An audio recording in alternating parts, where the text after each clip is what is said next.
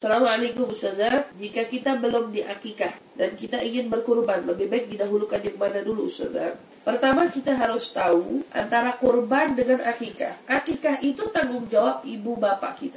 Yang harus mengakikahkan kita Bapak kita pertama. Adapun kurban Kurban itu adalah sunnah sendiri kita. Kalau ada rezeki kita disunahkan untuk berkurban. Jadi kalau ada orang yang ditanya mana yang didahulukan antara kurban dengan akikah, saya katakan yang didahulukan ya kurban. Karena akikah itu bukan kewajiban kita, kewajiban orang tua kita. Ada rezeki, kita mau mengakikahkan diri kita sendiri, alhamdulillah ngebantuin orang tua kita. Nah di situ hukumnya nggak masalah. Begitu masalah ini ada khilaf, ada yang mengatakan akikah lebih dahulu, ada yang mengatakan kurban lebih dahulu, bahkan sampai ada yang mengatakan berakikahlah di waktu kurban.